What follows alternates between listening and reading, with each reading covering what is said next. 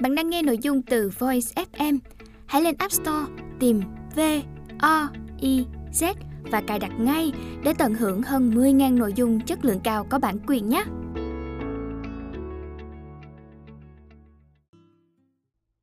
Bạn đang nghe sách nói tại Voice. Mời các bạn lắng nghe quyển sách Robinson Crusoe. Tác giả Daniel Defoe. Người dịch Nguyễn Thành Long. Đơn vị ủy thác bản quyền Nhà xuất bản văn học Giọng đọc Ngọc Trí Chương 1 Đầu đời Tôi sinh năm 1632 tại thành phố York, trong một gia đình danh giá, dù rằng không phải gốc gác tại đất nước đó. Cha tôi vốn là người ngoại bang đến từ Bremen. Ban đầu định cư tại Hull. Ông làm ăn buôn bán khá giả và sau đó bỏ nghề đến York sống. Tại đó, ông kết hôn với mẹ tôi, một cô gái gia tộc Robinson, một gia đình rất được trọng vọng trong nước. Và bởi thế mà tôi có cái tên Robinson Crusoe. Ấy nhưng bởi ở Anh người ta hay đọc chạch, chúng tôi giờ mang danh không. Chúng tôi tự xưng và viết danh xưng của mình là Crusoe. Và bạn bè tôi cũng luôn gọi tôi như vậy. Tôi có hai anh trai. Trong số đó, một người là trung tá một trung đoàn bộ binh Anh ở Flanders, trước từng nằm dưới sự chỉ huy của đại tá Lockhart lừng danh, người đã hy sinh tại trận chiến chống quân Tây Ban Nha gần Dunkirk. Người anh thứ của tôi sống chết thế nào tôi cũng chẳng hay biết. Hệt như cha mẹ tôi chẳng hay biết tôi sẽ thành ra sao. Là con thứ ba trong gia đình và không ngày ngỗng gì cả. Chẳng mấy chốc, đầu óc tôi bắt đầu vơ vẩn nghĩ lung tung. Cha tôi bấy giờ già lắm rồi. Đã cho tôi ăn học tử tế hết mức có thể tại gia và ở trường công. Và muốn tôi theo ngành luật. Nhưng tôi chỉ thèm được ra biển. Đam mê ấy đã khiến tôi kiên quyết bất chấp mong muốn. Không, mệnh lệnh của cha. Bất chấp mọi lời cầu xin thuyết phục của mẹ cùng chúng bạn. Cái cá tính này của tôi thật nguy hiểm. Và vì nó mà sau này đời tôi lâm vào cảnh khốn khổ. Người cha từng trải và nghiêm nghị của tôi đã dốc tâm huyết cho tôi một bài giáo huấn khuyên nhủ nghiêm túc về cái kết cục ông dự đoán sẽ xảy đến với tôi. Một sáng nọ, ông gọi tôi vào buồng, nơi chứng bệnh gút đã khiến ông không thể rời đi được và đem chuyện này ra bàn với tôi rất thân tình. Ông hỏi tôi rằng, có lý do khác gì ngoài việc vô tình nổi hứng để tôi rời bỏ nhà và quê hương xứ sở, nơi tôi sẽ có đủ mối quen biết rộng rãi và nếu chăm chỉ làm lụng thì sẽ có của ăn của để, hưởng một cuộc đời nhàn hạ, sung sướng.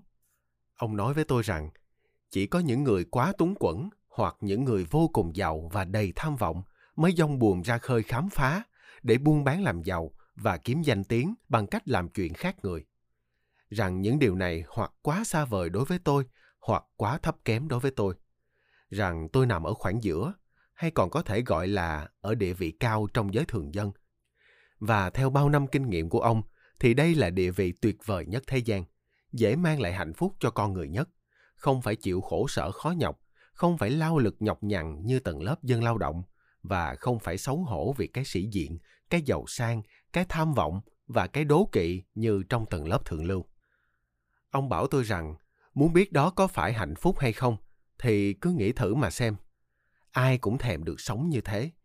Vua chúa thường xuyên than thở về cái nỗi thống khổ phải mang vác trọng trách ngay từ khi sinh ra và ước ao mình được sống giữa hai thái cực, giữa cái bần cùng và cái vĩ đại.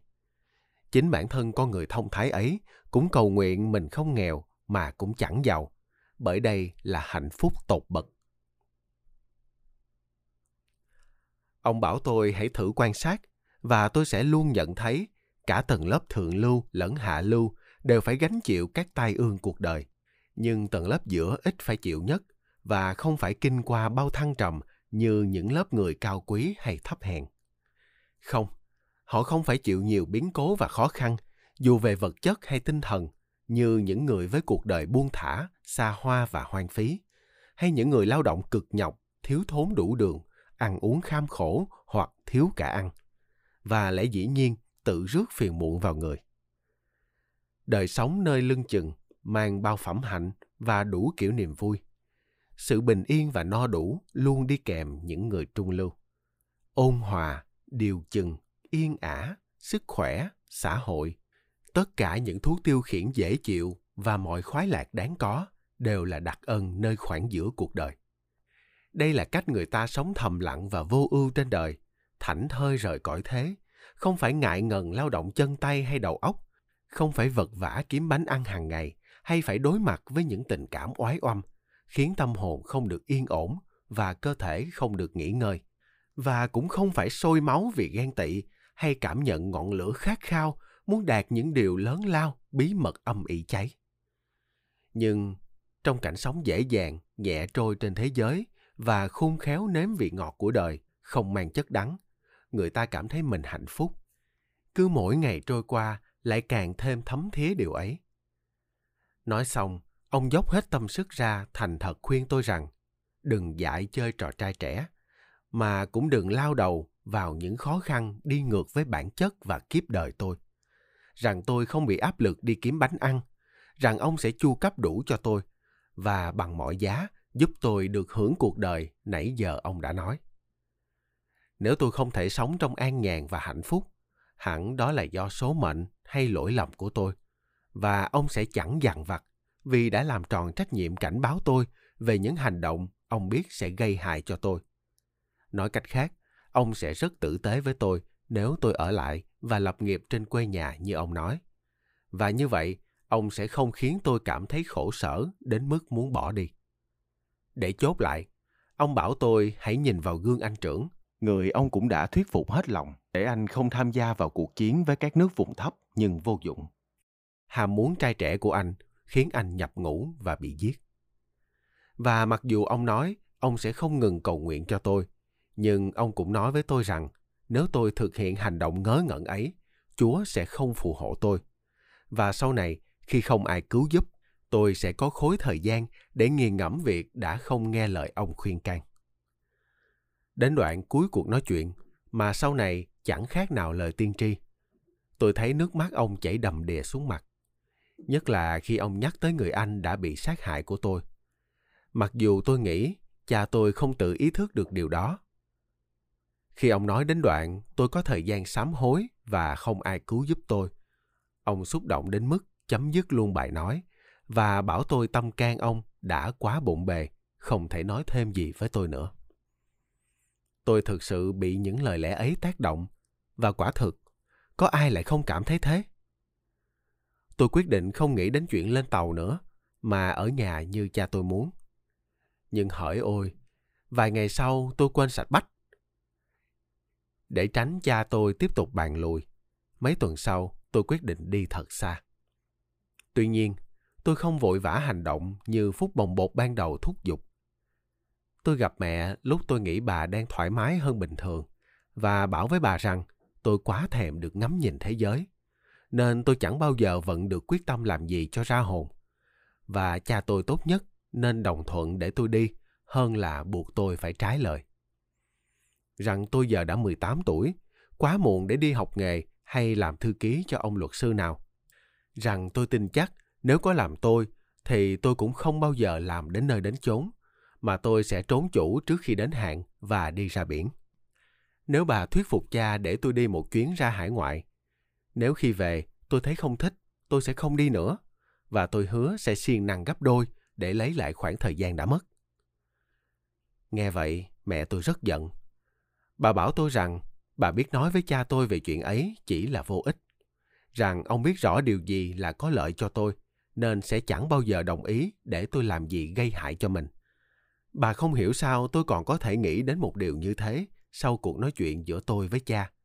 Dù bà biết cha tôi đã nói năng tử tế và nhẹ nhàng với tôi thế nào.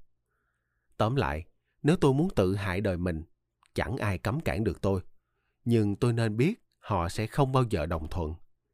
Riêng về phần mình, bà sẽ không bao giờ nhúng tay vào hủy hoại tôi. Và tôi sẽ không bao giờ có thể nói mẹ đồng ý khi cha tôi bảo không. Mặc dù mẹ không muốn thuyết phục cha, nhưng về sau, tôi nghe bảo bà đã kể hết lại cuộc nói chuyện ấy với ông. Và cha tôi, sau khi tỏ vẻ cực kỳ quan tâm, đã thở dài bảo bà. Thằng bé có thể sẽ hạnh phúc nếu nó ngồi nhà. Nhưng nếu nó ra hải ngoại, nó sẽ trở thành kẻ mạt kiếp nhất trên đời. Tôi không thể đồng thuận. Phải đến khi gần một năm sau vụ này, tôi mới bỏ đi. Mặc dù trong khoảng thời gian ấy, tôi tiếp tục ngoan cố lờ đi mọi đề nghị làm ăn và thường xuyên bất bình chuyện cha mẹ cứ mãi không đồng ý, dù họ biết rõ chí hướng tôi ra sao. Nhưng một ngày nọ, tôi qua Hull, đi rất bình thường, và bây giờ không có ý định trốn nhà. Nhưng khi ở đó, một trong những người bạn của tôi đang chuẩn bị lên tàu của cha mình dông buồm tiến về London và dụ tôi đi cùng bằng cái chiêu mồi chài rất quen thuộc của giới thủy thủ. Tôi sẽ chẳng mất tiền vé. Thế là tôi chẳng buồn hỏi cha mẹ gì nữa. Không đến cả nhắn lại cho họ. Mặc họ hay tin ra sao thì hay. Không cần hỏi xin phước lành từ Chúa hay từ cha tôi.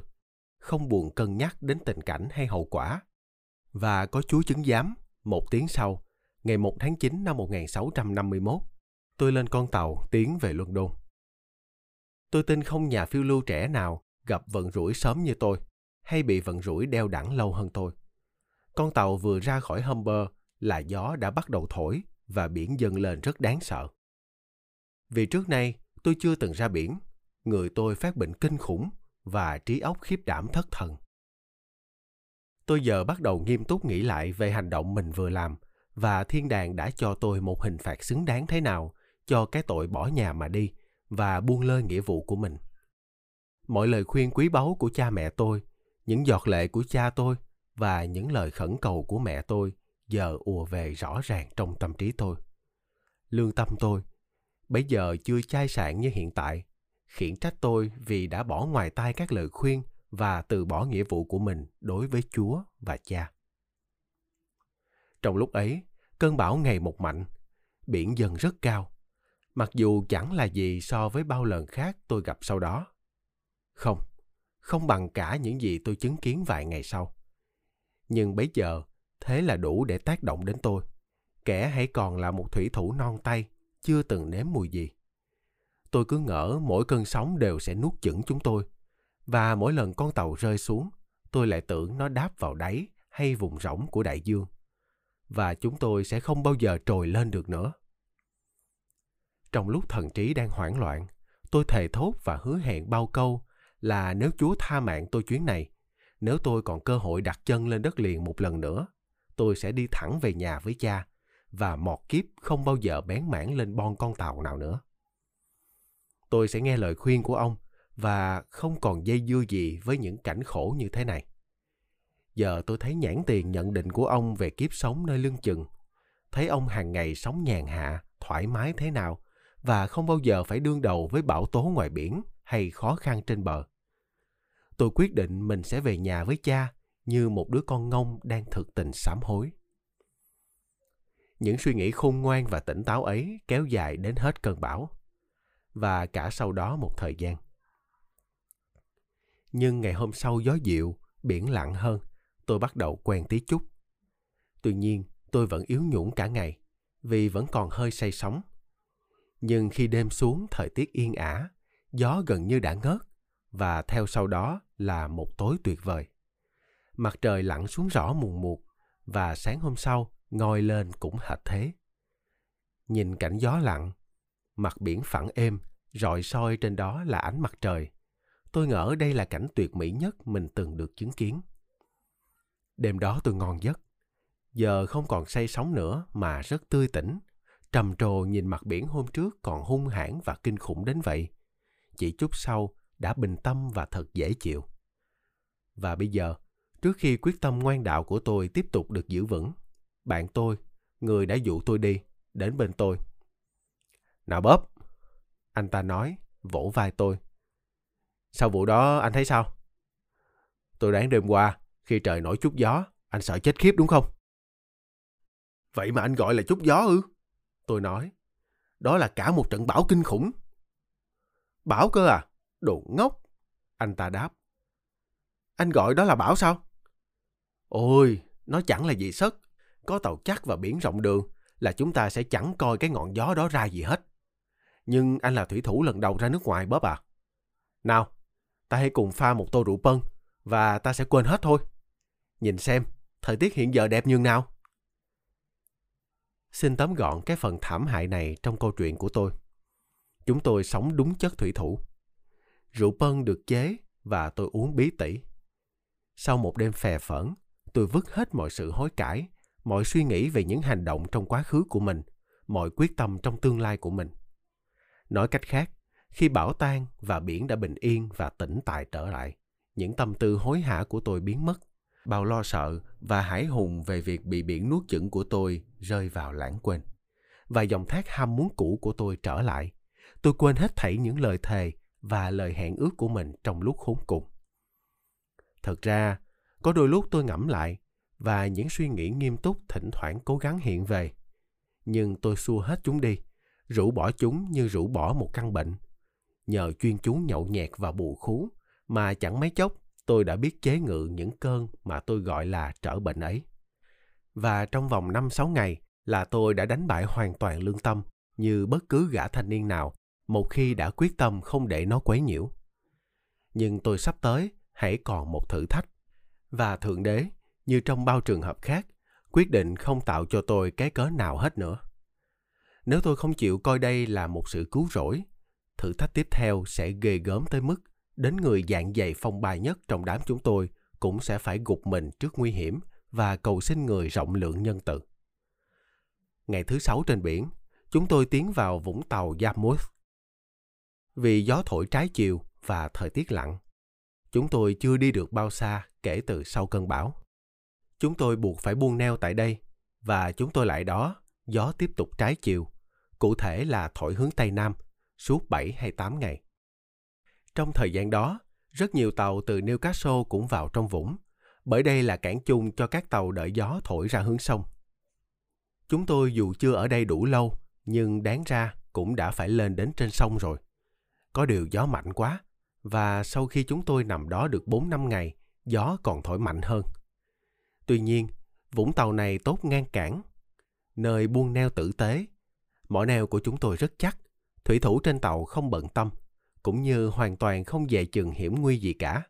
Mãi nghỉ ngơi và chơi bời, không khác gì biển. Nhưng đến ngày thứ 8, sáng ra gió thổi mạnh. Chúng tôi gọi hết mọi người lên hạ cột buồm ngụy bằng, xếp sát mọi thứ vào nhau để tàu dễ đi.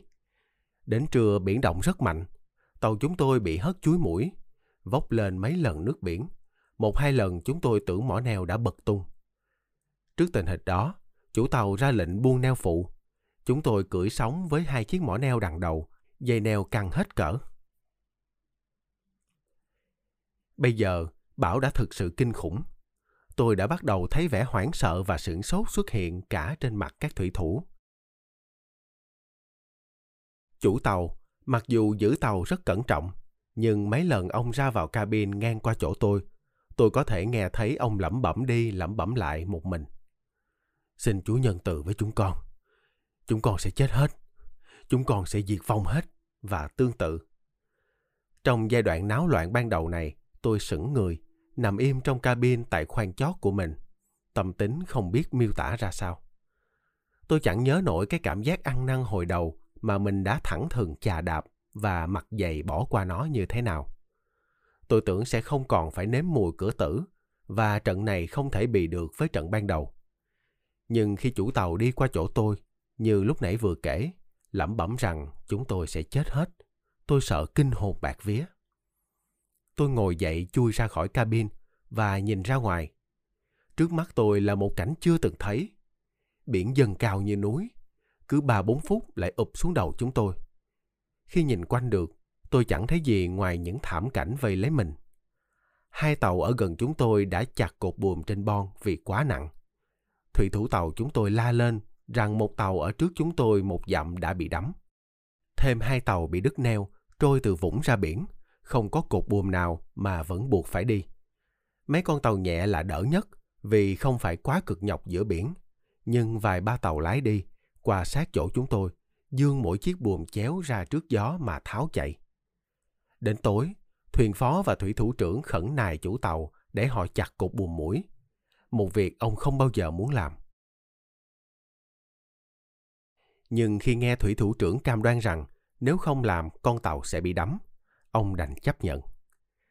Sau khi đã chặt cục buồm mũi, Đến lượt cột buồm chính bị lỏng và gây lắc tàu mạnh đến mức họ cũng buộc phải chặt nốt nó đi, dọn quan cả bon. Hẳn ai cũng hiểu rằng tôi, một thủy thủ non trẻ, mới thoáng kinh qua chút vị kinh hoàng, khi ở trong tình cảnh này sẽ thấy ra sao. Nhưng nếu nói ra những suy nghĩ đang lẫn vẫn trong đầu tôi lúc bấy giờ, mọi người sẽ thấy việc những ý niệm hồi trước ùa về còn khiến tôi khiếp đảm gấp chục lần cái chết.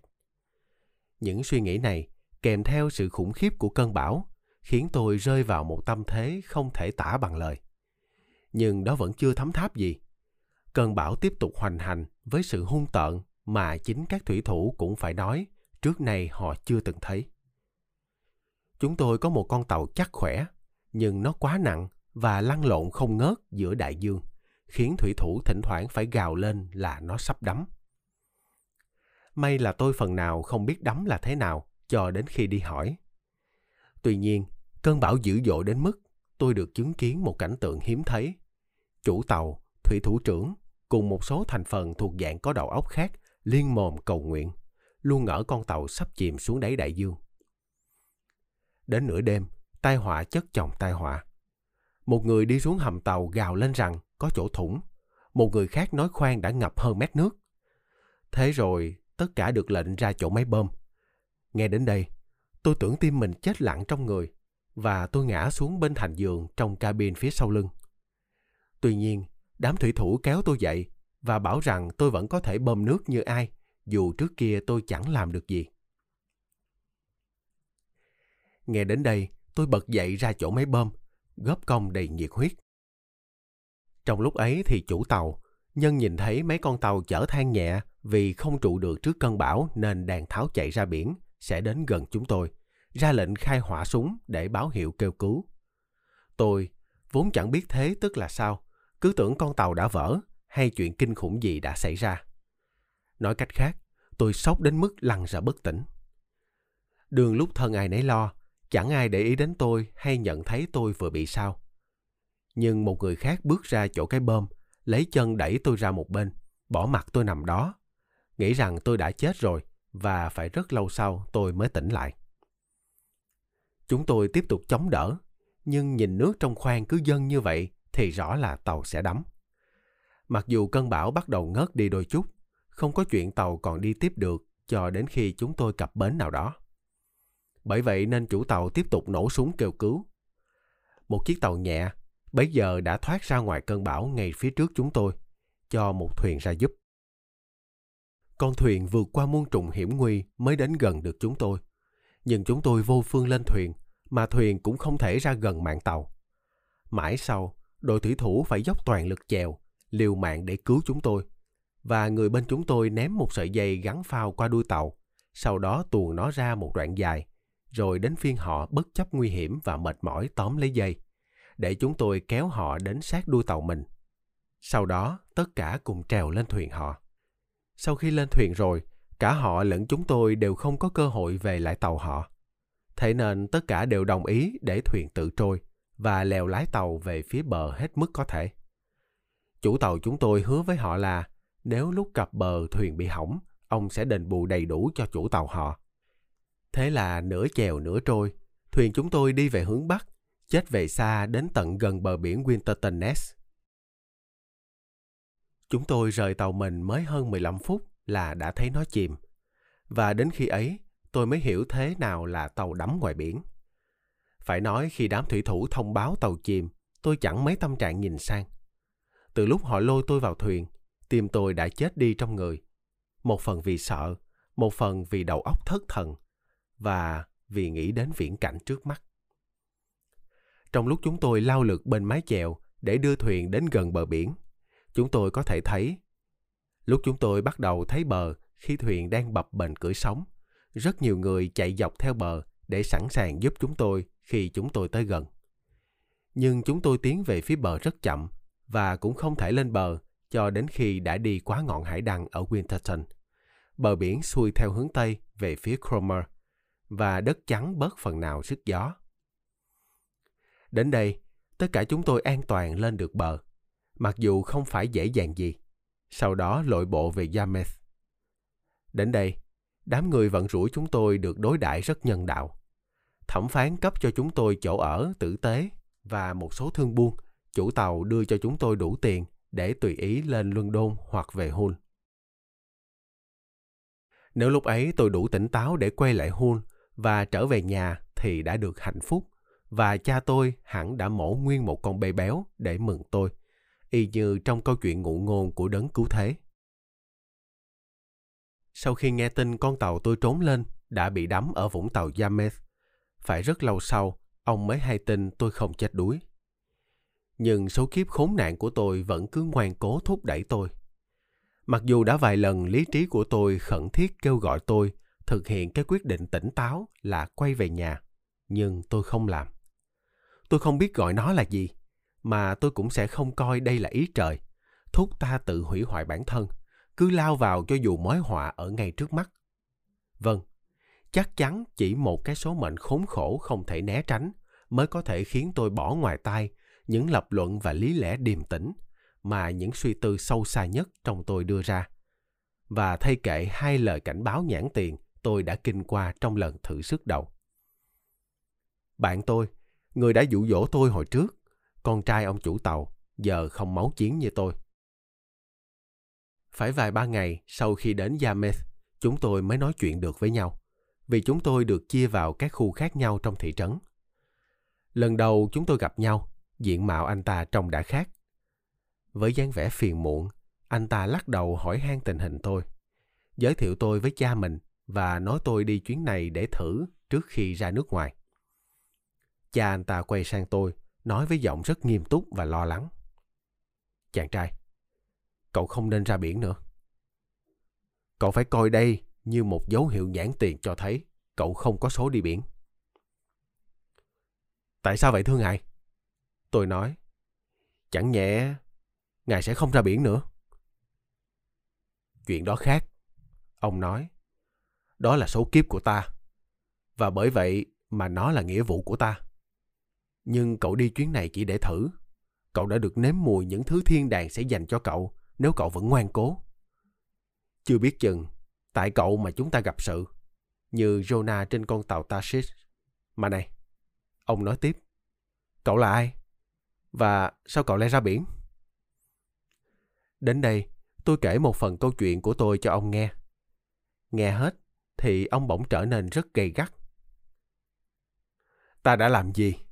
Ông nói, để tàu mình phải đón nhận một kẻ bất hạnh đến vậy. Có được tặng một ngàn bản, ta cũng sẽ không bao giờ lên cùng tàu với cậu nữa. Như tôi đã nói, bản chất ông vốn không như vậy, nhưng vì mất mát mà trở nên kích động nên đã nói quá đà. Tuy nhiên, về sau ông nói chuyện với tôi rất nghiêm túc khuyên nhủ tôi về nhà với cha tôi và đừng trêu ngươi Thượng Đế để Ngài hủy hoại tôi. Bảo với tôi rằng Thượng Đế rõ ràng đang muốn trừng phạt tôi. Và chàng trai trẻ à? Ông nói, hãy nhớ đây, nếu cậu không về, cho dù cậu có đi đâu, cậu sẽ gặp toàn tai ương và thất vọng. Cho đến khi lời lẽ của cha cậu trở thành hiện thực. Không bao lâu sau đó, chúng tôi chia tay. Tôi không đáp gì nhiều. Tôi không còn gặp ông ta nữa. Ông ta đi đâu tôi cũng chịu. Về phần tôi, vì trong túi còn tiền, tôi lên luân đôn theo đường bộ. Trên đường đi cũng như khi đến đó, tôi trăn trở nhiều về con đường đời nên chọn. Liệu mình nên về nhà hay ra biển? Tôi không muốn về nhà. Dù rằng đây là hành động hợp lý nhất. Vì xấu hổ. Tôi biết ngay mình sẽ bị hàng xóm cười chê và sẽ không dám nhìn mặt cả cha mẹ lẫn tất cả mọi người khác. Từ đó đến giờ, tôi đã nhiều lần được chứng kiến con người hành xử dựa trên cái nguyên cớ đầy mâu thuẫn và vô lý ấy. Nhất là đám thanh niên. Cụ thể là họ không thấy xấu hổ khi mắc tội. Ấy nhưng lại xấu hổ không muốn hối lỗi, không xấu hổ khi thực hiện những việc sẽ biến mình thành kẻ ngốc, nhưng lại xấu hổ không dám quay lại hành động của những người khôn ngoan. Tuy nhiên, tôi cứ lưỡng lự như vậy một thời gian, không rõ phải làm gì và đường đời nên rẽ theo ngã nào. Tôi vẫn dùng dằn không muốn về nhà. Trong lúc tha hương, tôi bắt đầu quên cảnh mình từng trải và thế là chút động lực trở về của tôi cũng mai một dần theo. cho đến khi cuối cùng, tôi gần như đã quên hẳn nó và tìm kiếm chuyến hải hành mới. Hết chương 1